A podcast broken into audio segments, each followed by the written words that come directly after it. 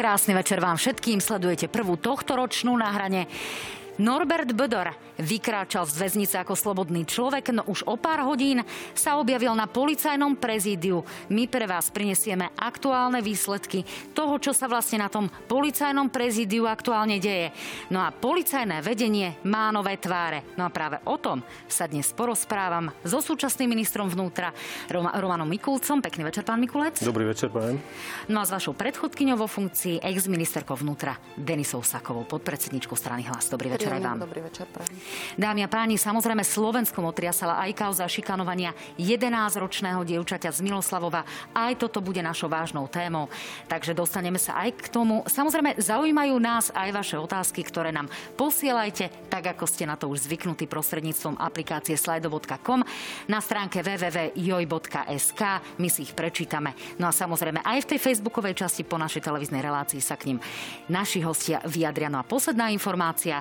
Sledujte nás aj na Facebooku, na stránke noviny.sk, novinyplus.sk a sledujte aj naše podcasty. Tak to sú všetky potrebné informácie, aby sme nezabudli na nič dôležité. Pán minister, rozhodne dnes aktualitou dnešného dňa je práve to, čo sa stalo Norbertovi Böderovi. Vykračal z Ilavskej väznice, no a napokon sa objavil na policajnom prezídiu. Ako toto vnímate? Tak ja môžem len rešpektovať rozhodnutie ústavného súdu, na základe ktorého pán Beder bol prepustený z väznice a vyšetrovateľ potom na základe skutočnosti, ktoré on vnímal samozrejme aj s dozorovým prokurátorom ako dôležité, tak e, urobili úkon, ktorý teraz e, prebieha, ale nemám detailnejšie informácie. No, takže to, to prvé sa, sa asi vyjadriť. dalo očakávať práve na základe rozhodnutia uh, ústavného súdu. To druhé ste ale možno nečakali. Je to tak? Nemal som o tom informácie, tak ako nemám informácie z živých spisov a zo živých vyšetrovaní a preto hovorím, že ťažko sa mi k tomu vyjadruje, pretože nemám detálnejšie informácie práve v tomto momente. Aj vy ste spomínala, že prebiehajú ešte tie úkony na prezidiu takže ťažko sa k tomu vyjadriť. No pani Saková, vás som trošku nechala vydýchnuť, lebo ste nám do štúdia doslova pribehli len teraz. E, ako vy vnímate to prepustenie a potom znovu zadržanie Norberta Bödera? Podľa mojich e, informácií by práve v tejto chvíli, v chvíli vlastne na policajnom prezidiu mal jeho e, právny zástupca pán Para vysvetľovať, čo sa vlastne deje. Máte vy bližšie informácie? Tak e, ja sa tiež môžem len domnievať, čo sa asi stalo a tie informácie, ktoré máme, máme len s prostredníctvom médií.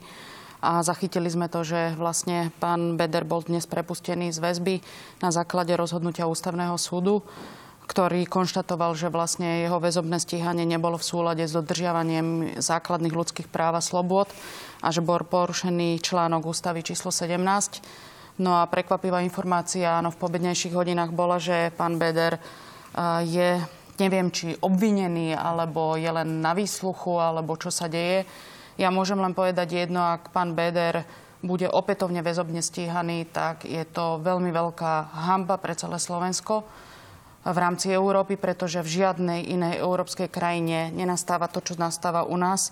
A to sa hovorí tomu, že je to reťazenie väzobných stíhania, reťazenie väzby, pretože toto Európsky súdny dvor eh, pre ľudské práva jasne povedal, že je to nepripustné iba u nás na Slovensku v rámci Európskej únie sa toto netoleruje, ale hovorím, zatiaľ väzobne stíhaný po druhýkrát nie je. Tak faktom uvidíme, je, že podobné situácie už v minulosti nastali. Boli sme na to tak povediac trošku zvyknutí.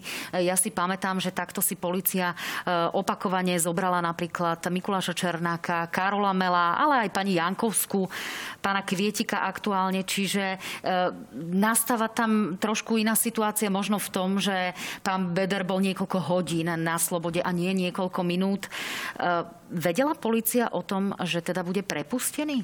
Keď sa pán Beder doslova e, ocitol sám pred Ilavskou väznicou? E, podľa informácií, ktoré som ja dostal počas dňa, že pán Beder má byť teda prepustený z Ilavskej väznice na základe rozhodnutia ústavného súdu, ale nebol o tom informovaný ani vyšetrovateľ, nebol o tom informovaný údajne ani dozorový prokurátor.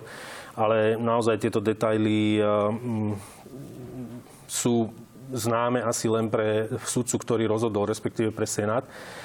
a tie úkony momentálne prebiehajú, takže počkajme si na to, ako to dopadne. No v každom prípade môjmu šikovnému kolegovi sa podarili exkluzívne zábery, tak povediať exkluzívny rozhovor práve s Norbertom Bederom krátko po prepustení, tak nech sa páči, pustíme si, čo povedal.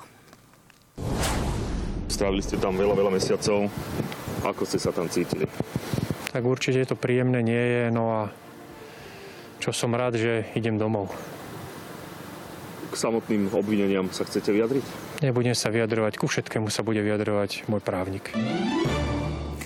No, e, to sme teda ešte nevedeli, že policia e, ho zrejme znova zadrží. E, tento raz by malo pravdepodobne ísť o kauzu spojenú s veľkým prípadom Judáš. Malo by ísť o skutok, ktorý sa týka práve príbuzného pána Žigu. Ide o prípad, kedy e, je tu podozrenie z 50 tisícového úplatku, ktorý mal smerovať práve ku kajúcnikovi Bernardovi Slobodníkovi. Vy ste sa na to pýtali už pána Žigu? Ako jeho príbuzného, pani Saková? Uh, nie, ja som není jeho príbuzná, to je prvá vec.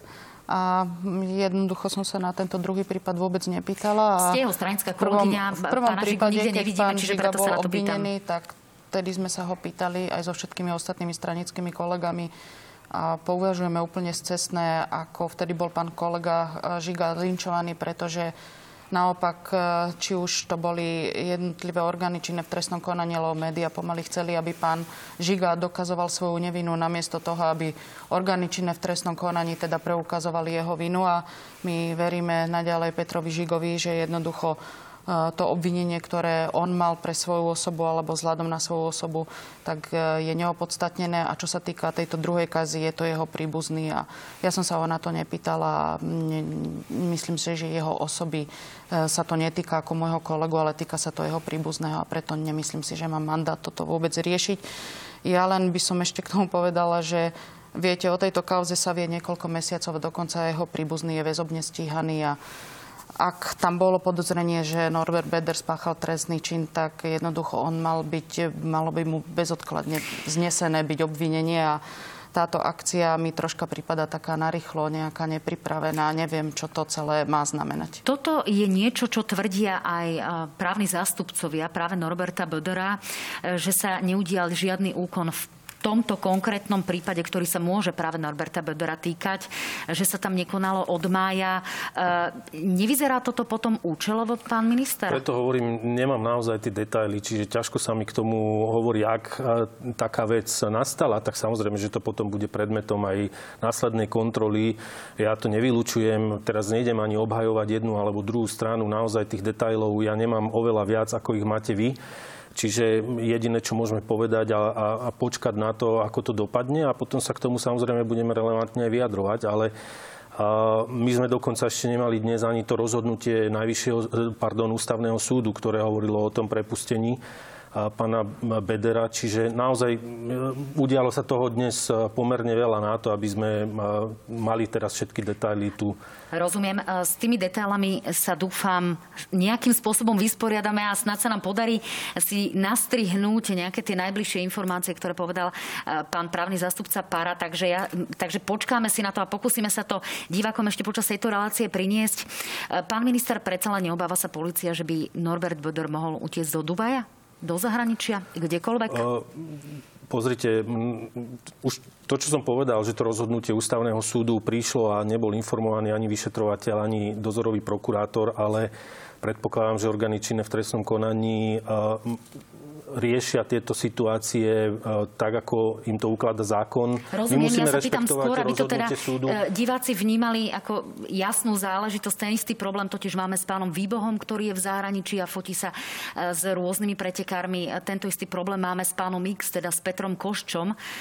Čiže tu je otázka, či naozaj sa táto situácia nemusí zopakovať. Pani Saková, podľa vás hrozí takéto riziko, ktoré by potom mohlo komplikovať konanie? Ako ja to absolútne neviem predigovať z postavenia mojej pozície, čo sa týka poslankyne Národnej rady, ale treba povedať, a to bez ohľadu na to, či sa teraz bavíme o pánovi Bederovi, alebo bavíme sa o niekom úplne inom, ešte raz opakujem, ak e, nastane tá situácia, ako to nastávala aj v minulosti, je to len duplikovanie toho, že to bude znova obrovská hamba pre Slovenskú republiku, kedy nedodržujeme rozhodnutia Ústavného súdu, kedy Ústavný súd preberá judikáty Európskeho súdneho dvora, Európskeho súdu pre ľudské práva, ktorý konštatuje, že jednoducho tie väzobné stíhania, ktoré u nás sú jedno za druhým, tak porušujú článok ústavy číslo 17 čo sa týka dodržiavania ľudských práv a slobod a používajú takisto aj, porušujú aj článok číslo 5 a článok číslo 6 e, dohody o dodržiavaní ľudských práv a slobod. Takže jednoducho už by sme sa mohli aj pozrieť na to, aby sa u nás konali tieto všetky veci v rámci zákona a podľa litery zákona. No na toto upozorňuje aj strana Smer.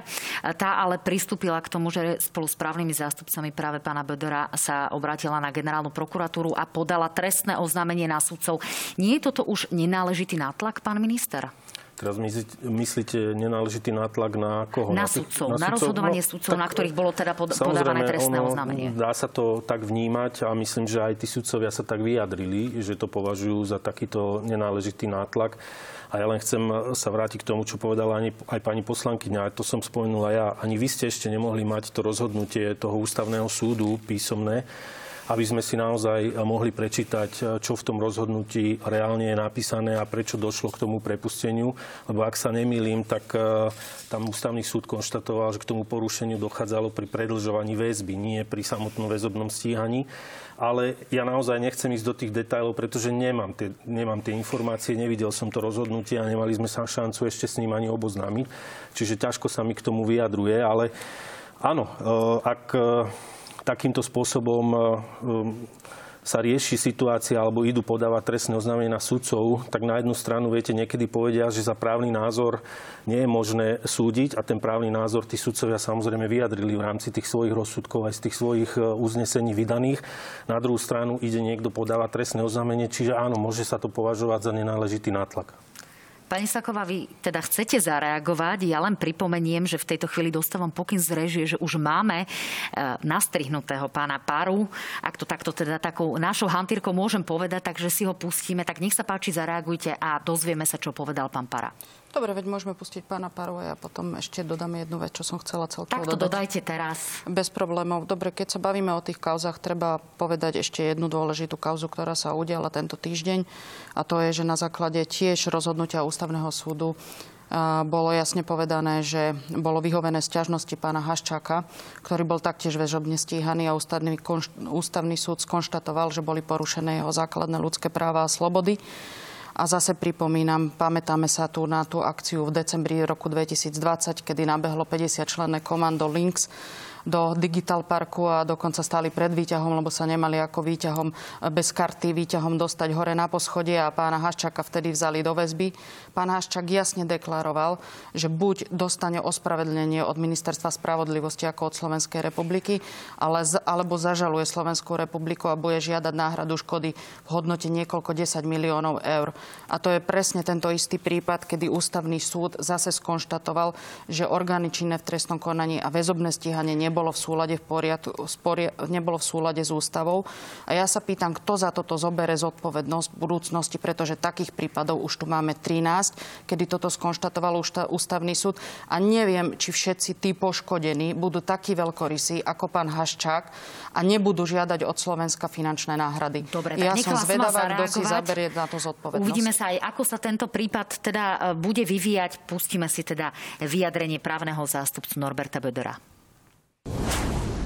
Namietali sme práve to, že nám neposkytli žiadne informácie k zadržaniu, respektíve tie informácie, ktoré požaduje tak právo únie, ako aj vnútroštátne predpisy a zároveň nám z nepochopiteľných dôvodov neumožnili ani nahliadnúť do spisu. Takže tieto všetky námietky sme museli spísať. Viete, nie je predsa možné, aby nám neumožnili nahliadnúť do spisu s odôvodnením, že lehota zadržania je príliš krátka. Absolútne pošľapali základné práva na spravodlivý proces, základné práva na osobnú slobodu. No, dáma a pán, v tejto chvíli môžeme len usudzovať, že právni zástupcovia majú nejaký problém. Videli sme tam aj Pavla Gašpara, syna Tibora Gašpara, ktorý teda figuruje práve vo veľkej kauze očistec. Ale Norbert Böder s nimi nebol. Dá sa predpokladať, teda predpokladať, že noc strávi na polícii. Pán minister, čo z tohto vyplýva, čo ste práve počuli? No, pre mňa zatiaľ z toho ani nemôžem povedať, že niečo vyplýva, lebo ak teda rešpektujeme orgány činné v trestnom konaní a ja predpokladám, že ten úkon prebieha aj pod dozorom prokuratúry, ktorá dohliada nad zákonnosťou všetkých úkonov. Jediné, čo naozaj môžeme e, urobiť teraz, je počkať na výsledok. Zjavne teda ešte to nie je ukončené a ako som už povedal, samozrejme, ak potom sa ukáže, že niekto urobil niečo mimo zákon, no tak samozrejme budeme riešiť potom, kto na základe čoho, kto o tom rozhodol a uvidíme, čo budeme ďalej, aké, aké teda uh, úkony robiť v, tým, v tomto prípade naďalej. Neviem, teraz ja sa v tom naozaj neviem sa relevantne ináč vyjadriť. Rozumiem. Pani Saková, podľa lehôd, ktoré sú dané zákonom, Máme tu 48 hodín podľa trestného poriadku na to, aby sa rozhodlo, čo očakávate a ako interpretujete to, čo ste pred malou chvíľkou videli. Tak jednak treba povedať, že jasne sa tam stiažovali právni zástupcovia, myslím, že sú dosť na to fundovaní, že jednoducho neboli dodržané nejaké litery zákona, ale ešte raz opakujem, nie len v tomto prípade, ale aj v tom, čo sa nám deje v posledných dňoch. Ešte raz zopakujem, ústavný súd v 13 prípadoch rozhodol, že to väzobné stíhanie nebolo, nebolo podľa ústavy, že tam boli porušené články ústavy. Ja sa opäť pýtam, kto si toto všetko zoberie raz na zodpovednosť, keď títo poškodení budú žalovať Slovenskú republiku. Rozumiem. Prosím, už sa neopakujme, aby sme naozaj nedegradovali nejakým spôsobom tú diskusiu. Ja to teda len na záver zhrniem. Eh, Norbert Bodor je teda ešte v tejto chvíli stále na polícii, pravdepodobne tam zrejme strávi noc.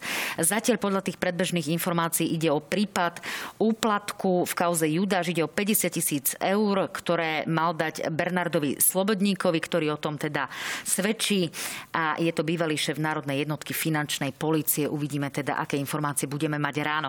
Dáma a pán, poďme teda k ďalšej veľmi vážnej záležitosti, ktorá nám nastala krátko po novom roku a to je tá situácia e, z Miloslavova, to znamená šikanovanie 11-ročného dievčatka. Vyjadrovali sa nám k tomu politici, ale zdá sa, že zatiaľ nemáme žiadne konkrétne riešenia. Pán minister Mikulec, viete, ako sa v tomto prípade vyvíja vyšetrovanie? Vieme, čo v tomto prípade e, môže byť tou koncovkou? No, vzhľadom na to, že to vyšetrovanie stále prebieha, takže nie je možné informovať e, o tých samotných e, e, výsledkoch čiastočných, ktoré boli, ale to, čo vieme aj z médií a to, čo aj ja môžem povedať, a to sme aj komunikovali x krát, hneď keď sa táto kauza teda dostala do médií.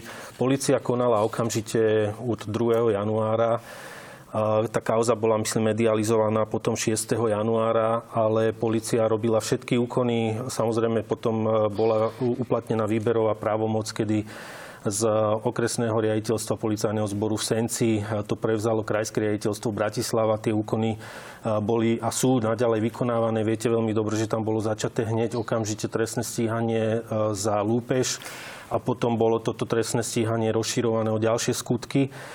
Takže tie úkony prebiehajú. A, a... Ako sa ako minister staviete k faktu, že tá hlavná aktérka alebo jedna z tých hlavných aktérov má byť práve e, dcerou policajtky a podľa medializovaných, e, informácií pravdepodobne aj policajta. Tak e, viete, no, na jednu stranu nemôže dieťa za to, akých má rodičov, alebo kde teda jeho rodičia pracujú. Tuto si myslím, že je oveľa podstatnejšie, k čomu došlo a čo reálne sa tam udialo, ale je potrebné povedať, a to e, hovorím veľmi úprimne, je úplne jedno, či je to dcera policajtky alebo policajta. A myslím, že v takýchto prípadoch e, je, je treba konať. Polícia koná od začiatku a my sme to aj hovorili, že v tomto zmysle, viete, e, samozrejme v prvom rade e, aj pri šikane detí ako takej e, je, je rodina, ktorá samozrejme by mala dbať o to, čo deti robia vo voľnom čase, akým spôsobom trávia Rozumiem, voľný čas. skôr tu bolo takéto podozrenie alebo obavy nie, nie, príbuzných, toto, že či sa to nebude zametať pod nie, nie, nie, v žiadnom prípade toto absolútne vylúčujem, že toto by malo nejaký vplyv na to, či teda príbuzná alebo príbuzný jednej z tých e, dotyčných aktérok e, sú alebo boli policajti. a toto nemá žiadny vplyv na prebiehajúce vyšetrovanie. Pani Saková, vy ste členkou Branobezpečnostného výboru. Vieme, že práve k tejto záležitosti bude tento výbor zasadať. Viete, čo sa už budete pýtať, povedzme, pána ministra alebo policajného prezidenta podľa tých informácií, ktoré boli zverejnené, tak by teda obaja mali byť e, práve hostiami pozvanými na rokovanie tohto výboru. Čo by sa teda malo diať a čo vás bude zaujímať práve v tomto prípade? Tak ono treba povedať celkovo v rámci tohto, čo sa udialo, že toto určite nebolo zlyhanie policie a treba to si troška rozobrať aj tak, že vlastne to bol nejaký dôsledok niečoho. A tá šikana detí, alebo respektíve šikana ako taká aj na školách, tak je, nenazvem to, že novodobý fenomén, ale patrí to pod určitú formu násilia. A treba si povedať, že jednoducho v rámci pandémie a hlavne v druhej vlne, keď sme tu mali dlhodobo zákaz vychádzania a dlhodobo núdzový stav, tak e, narastala nám agresivita, narastala, narastala nám domáce násilie a padlo to aj z úst prezidentky Slovenskej republiky, že jednoducho štatistiky naznačovali, že to domáce násilie a tá domáca agresivita nám stúpa a jednoducho sa to z tých dospelých prenaša aj na deti a Netreba sa tomu čudovať, lebo tie príčiny sú dve. Jedna príčina je tá, že jednoducho máme tú vládu, ktorá takým neprofesionálnym systémom rieši túto pandémiu. A príčina druhá je, že dlhodobo boli zatvorené školy sú zatvorené a boli teda zrušené všetky záujmové krúžky a všetky športové aktivity. A či chceme, či nechceme, keď sú rodičia v práci, tie deti nie sú pod kontrolou učiteľov na dištančnom vzdelávaní a zároveň, keď tie deti nemôžu našťovať športoviska a nemôžu našťovať krúžky, tak jednoducho tú energiu a tú svoju činnosť upriamujú aj nie na tie úplne aktivity, ktoré Tomu by mali. Rozumiem. A potom nám vznikajú takéto veci, viete. A... Teraz je otázkou, uh, pani Saková, že či je potrebné s týmto niečo robiť, alebo čakáme len na to, že sa nám deti opäť vrátili do škôl a už teda na tom dištančnom vzdelávaní nebudú, alebo naozaj e, pristúpime k tomu, že urobíme nejaké kroky. A ja sa teraz pýtam, či potrebujeme nejaké zákonné páky, ktoré by pomohli policajtom, či nám stačí len to, že nám preventisti chodia do škôl, alebo jednoducho napríklad viac zafinancujeme linky pomoci pre deti, ktoré dnes kričia o pomoc a hovoria o tom, že majú problém s fungovaním. Pán minister, nie je čas naozaj e, nejakým spôsobom toto podporiť, alebo potrebujete tie zákonné páky?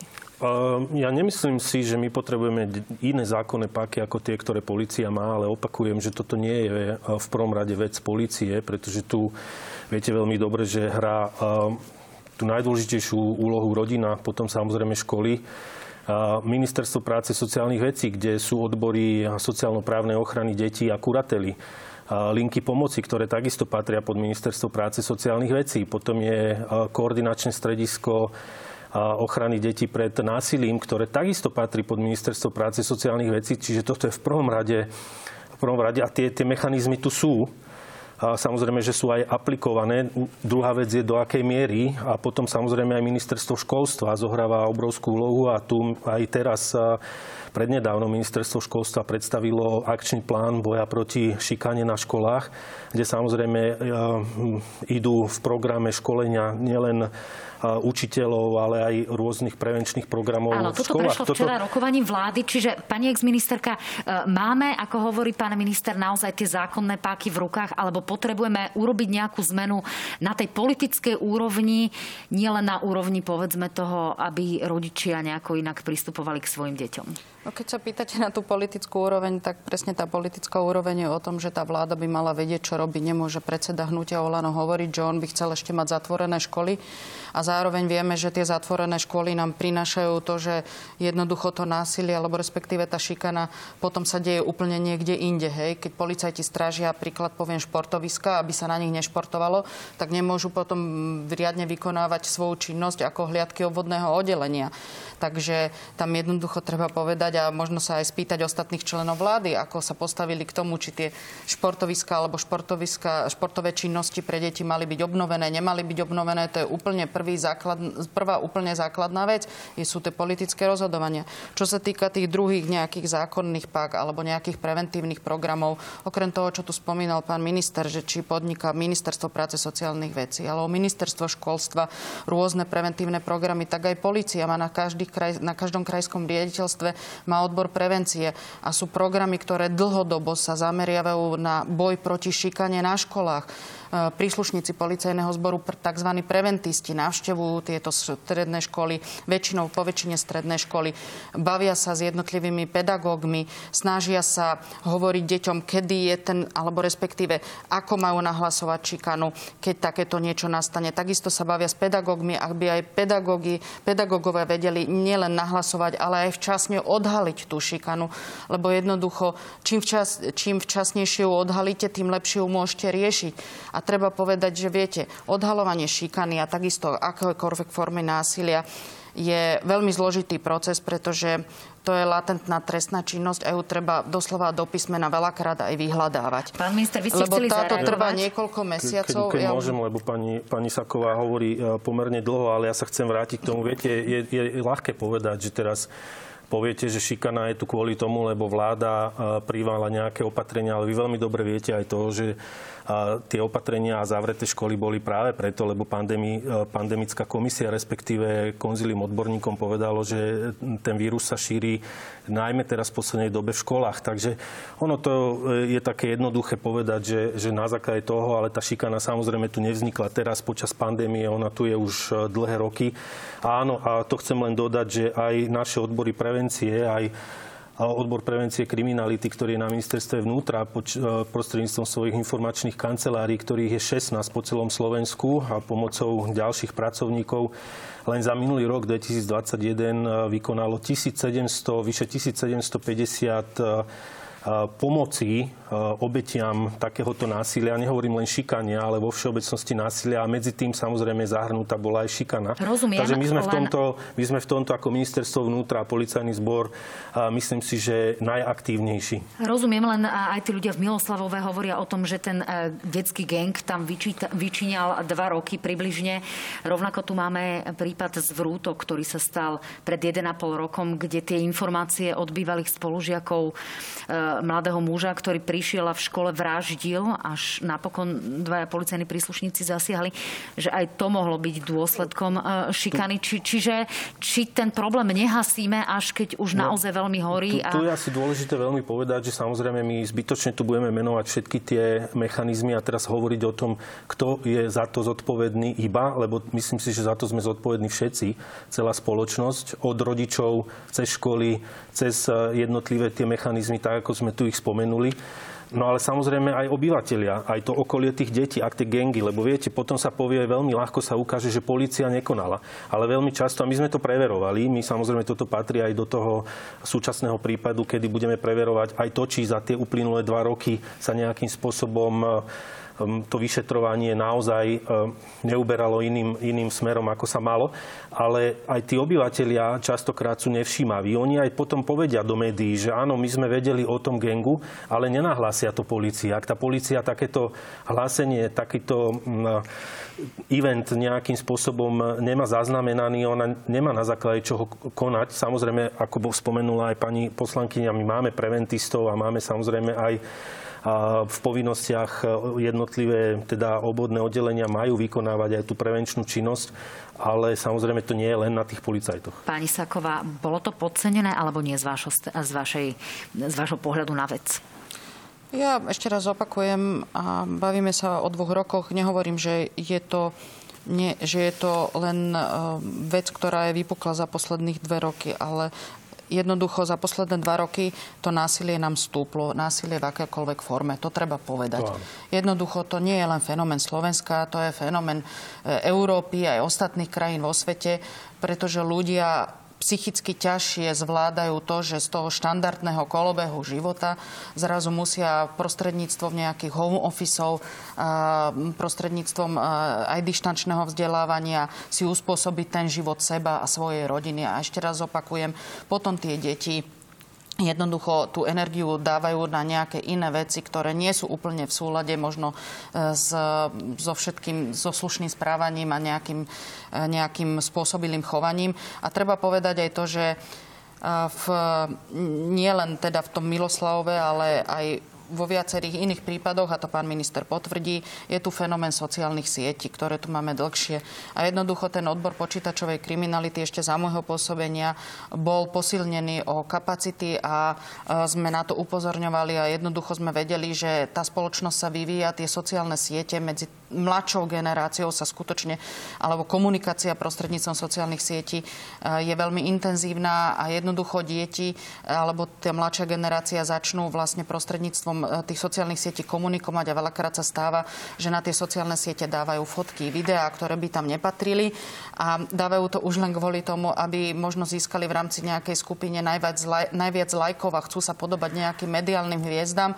A potom sa stáva to, že skutočne uh, aj, aj nastáva nejaký, nejaká forma tej kyberšikany na tom internete a to sú všetky tie veci, ktoré sa riešia a to no, viem, že sa aj riešilo, riešilo už e, za éry pána ministra, kedy myslím, že minulý rok sa dávala poslanecká novela poslancov v Národnej rade, aby sa spravili nejaké Áno, bolo to tento rok. a riešenia ohľadne kyberšikany, pretože aj táto kyberšikana nastala, alebo respektíve vypukla, uh, vypukla v nejakej väčšej podobe minulý rok. No ja to teda len uzavriem tým, že podľa toho, ako, aké sú tam trestné sádzby, by takýto páchateľ kyberšikany mohol dostať až štvoročný trest, takže sa naozaj uh, pozrieme na to, či niekto takýto trest aj vôbec dostane. Máte také informácie, pán minister? Zatiaľ nie, ale my sme na tomto, áno, je to pravda, že táto kyberšikana vôbec ten priestor sociálnych sietí je jednoducho v dnešnej dobe obrovský a, a dejú sa tam naozaj rôzne veci.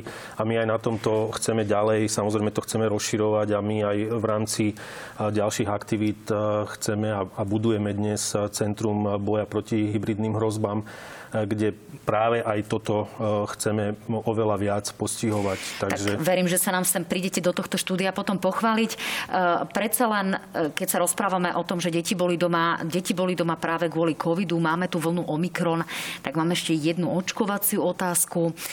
Veľa sa hovorí o tom a pán minister Lengvarsky s pani ministerkou Kolikovou majú predložiť právnu analýzu, či je u nás možné povinné očkovanie. Zaujíma ma naozaj veľmi v krátkosti, či si myslí, myslíte, že je správne očkovať povinne naše bezpečnostné zložky. Pýtam sa na policajtov a vojakov práve preto, že v prípade Omikronu sa očakáva veľký výpadok ľudí v niektorých sektoroch. Možno to naozaj budú musieť ľudia z bezpečnostných zložiek nahrádzať. Je alebo nie je toto na mieste? Stačí mi jednou vetou, pán minister. Ja osobne e, som presvedčený o tom, že očkovanie je v súčasnosti jediná e, relevantná ochrana proti, proti covidu. A zaočkovanosť v rámci policajného zboru je cca 68%, čo je teda nadpriemer v rámci Slovenskej republiky, ale samozrejme by som bol rád, keby to bolo veľa Čiže vyššie číslo. áno alebo nie? A, viete, toto je naozaj debata, ktorá... Um, ja viem, že už tu nejakú dobu prebieha. Ja osobne som za povinné očkovanie. Na druhú stranu um, nie som samozrejme úplne presvedčený o tom, či by to malo byť len vo vybraných niektorých uh, sférach ale samozrejme zase nie som úplne taký ortodoxný v tom zmysle, že teraz by som povedal, že musí to byť povinné, lebo myslím si, že v prvom rade by si ľudia mali uvedomiť, že chránia seba aj svojich blízkych. Ale... Pani Sáková, povinné očkovanie policajtov. Čo si o tom myslíte?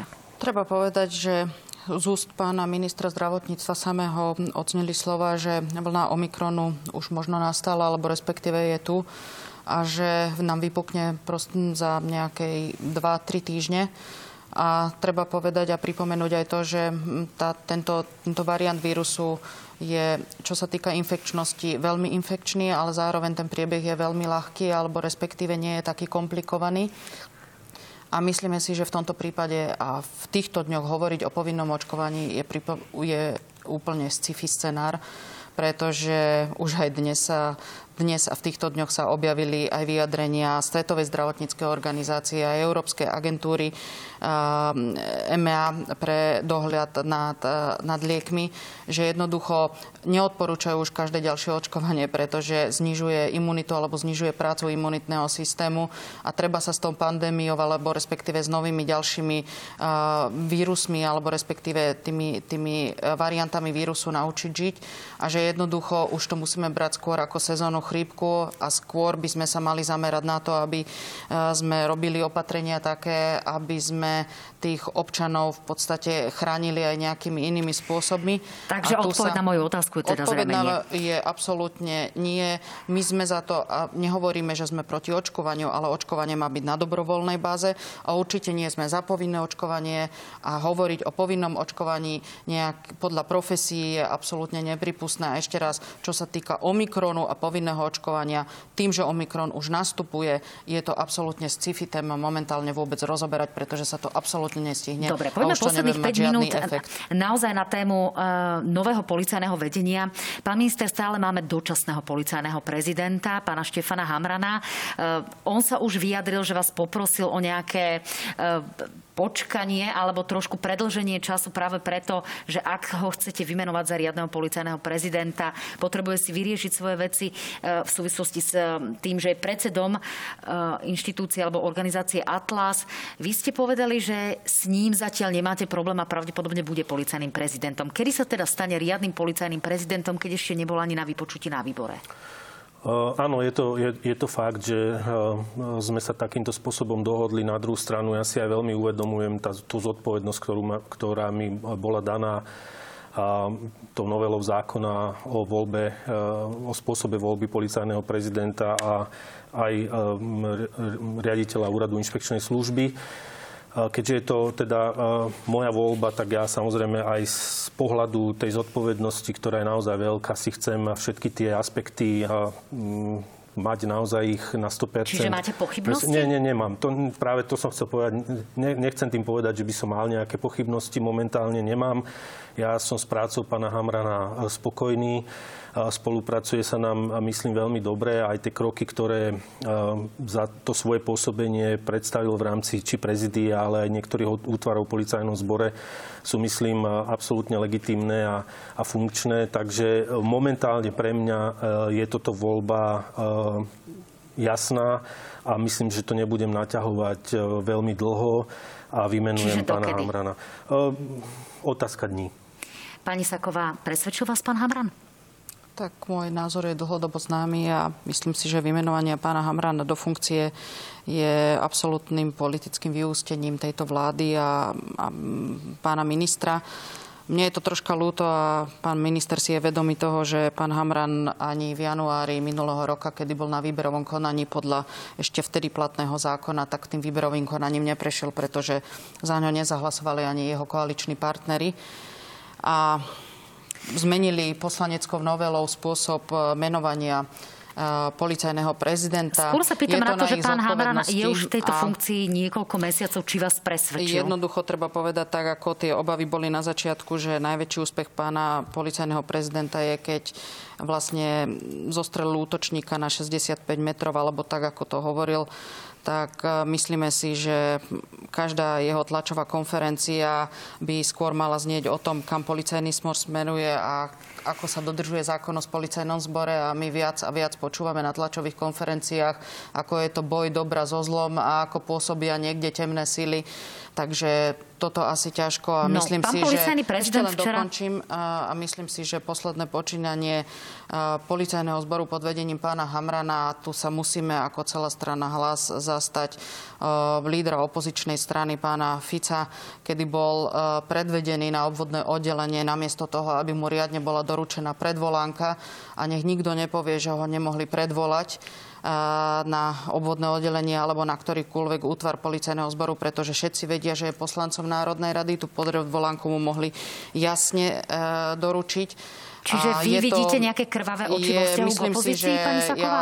Ja, ja si dúfam, nechcem predstaviť, že po pánovi Kovažikovi budeme mať druhého policajného prezidenta, ktorý bude obvinený zo zneužitia právomoci verejného činiteľa. Pán Mikulec, e, môžete zareagovať na pani Sakovu, ale doplním to o otázku. Včera pán Hamran teda predstavil nové policajné vedenie. Vieme, že viceprezidentom prvým bude Bránko Kiš, e, viceprezidentom Damian Imre a šéfom NAKA Ľubomír Daňko. Ide o všetko naozaj veľmi skúsených policajtov, o ktorých sa zatiaľ neobjavili kontroverzné informácie. E, je to čisto voľba pána Hamrana a ste, to, ste s ňou spokojní, akceptovali ste ju, alebo vidíte nejaké, nejaké podozrenia alebo nejaký scenár, ktorý povedzme naznačuje pani Saková? Uh, nie, je to, je to samozrejme v prvom rade voľba pána Hamrana, ale s tým, že ja som s ním o tom hovoril a ja som s týmito menami absolútne stotožnený. Sú to, tak ako ste povedali, všetko veľmi skúsení dlhoroční policajti, ktorí majú za sebou myslím, celkom bohatú kariéru.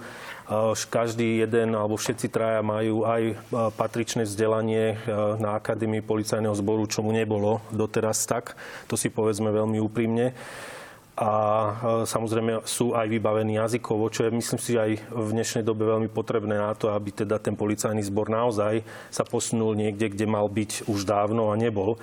A k tomu, čo hovorí pani Saková, no viete, tak samozrejme ja, ja chápem, že sa zastanete vášho stranického lídra, v tomto prípade samozrejme pána Fica, lebo však čo iné by ste mali povedať, tak v, v konečnom dôsledku je.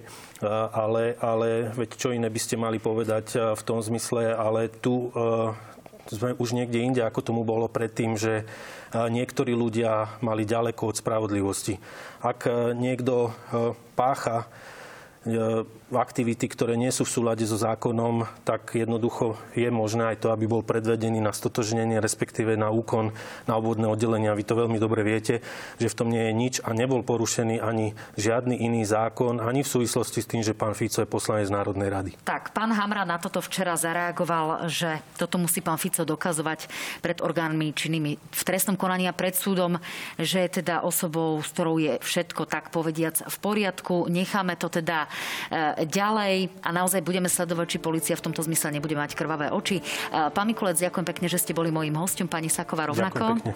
Ďakujem pekne za pozvanie. E, dámy a páni, ja ešte poďakujem médiu Topky, webovému portálu Topky, ktorý nám teda poskytol fotky policajných predstaviteľov. No a na vaše otázky položené prostredníctvom aplikácie Slido odpovieme už o niekoľko minút na Facebooku. Majte sa fajn, dobrú noc.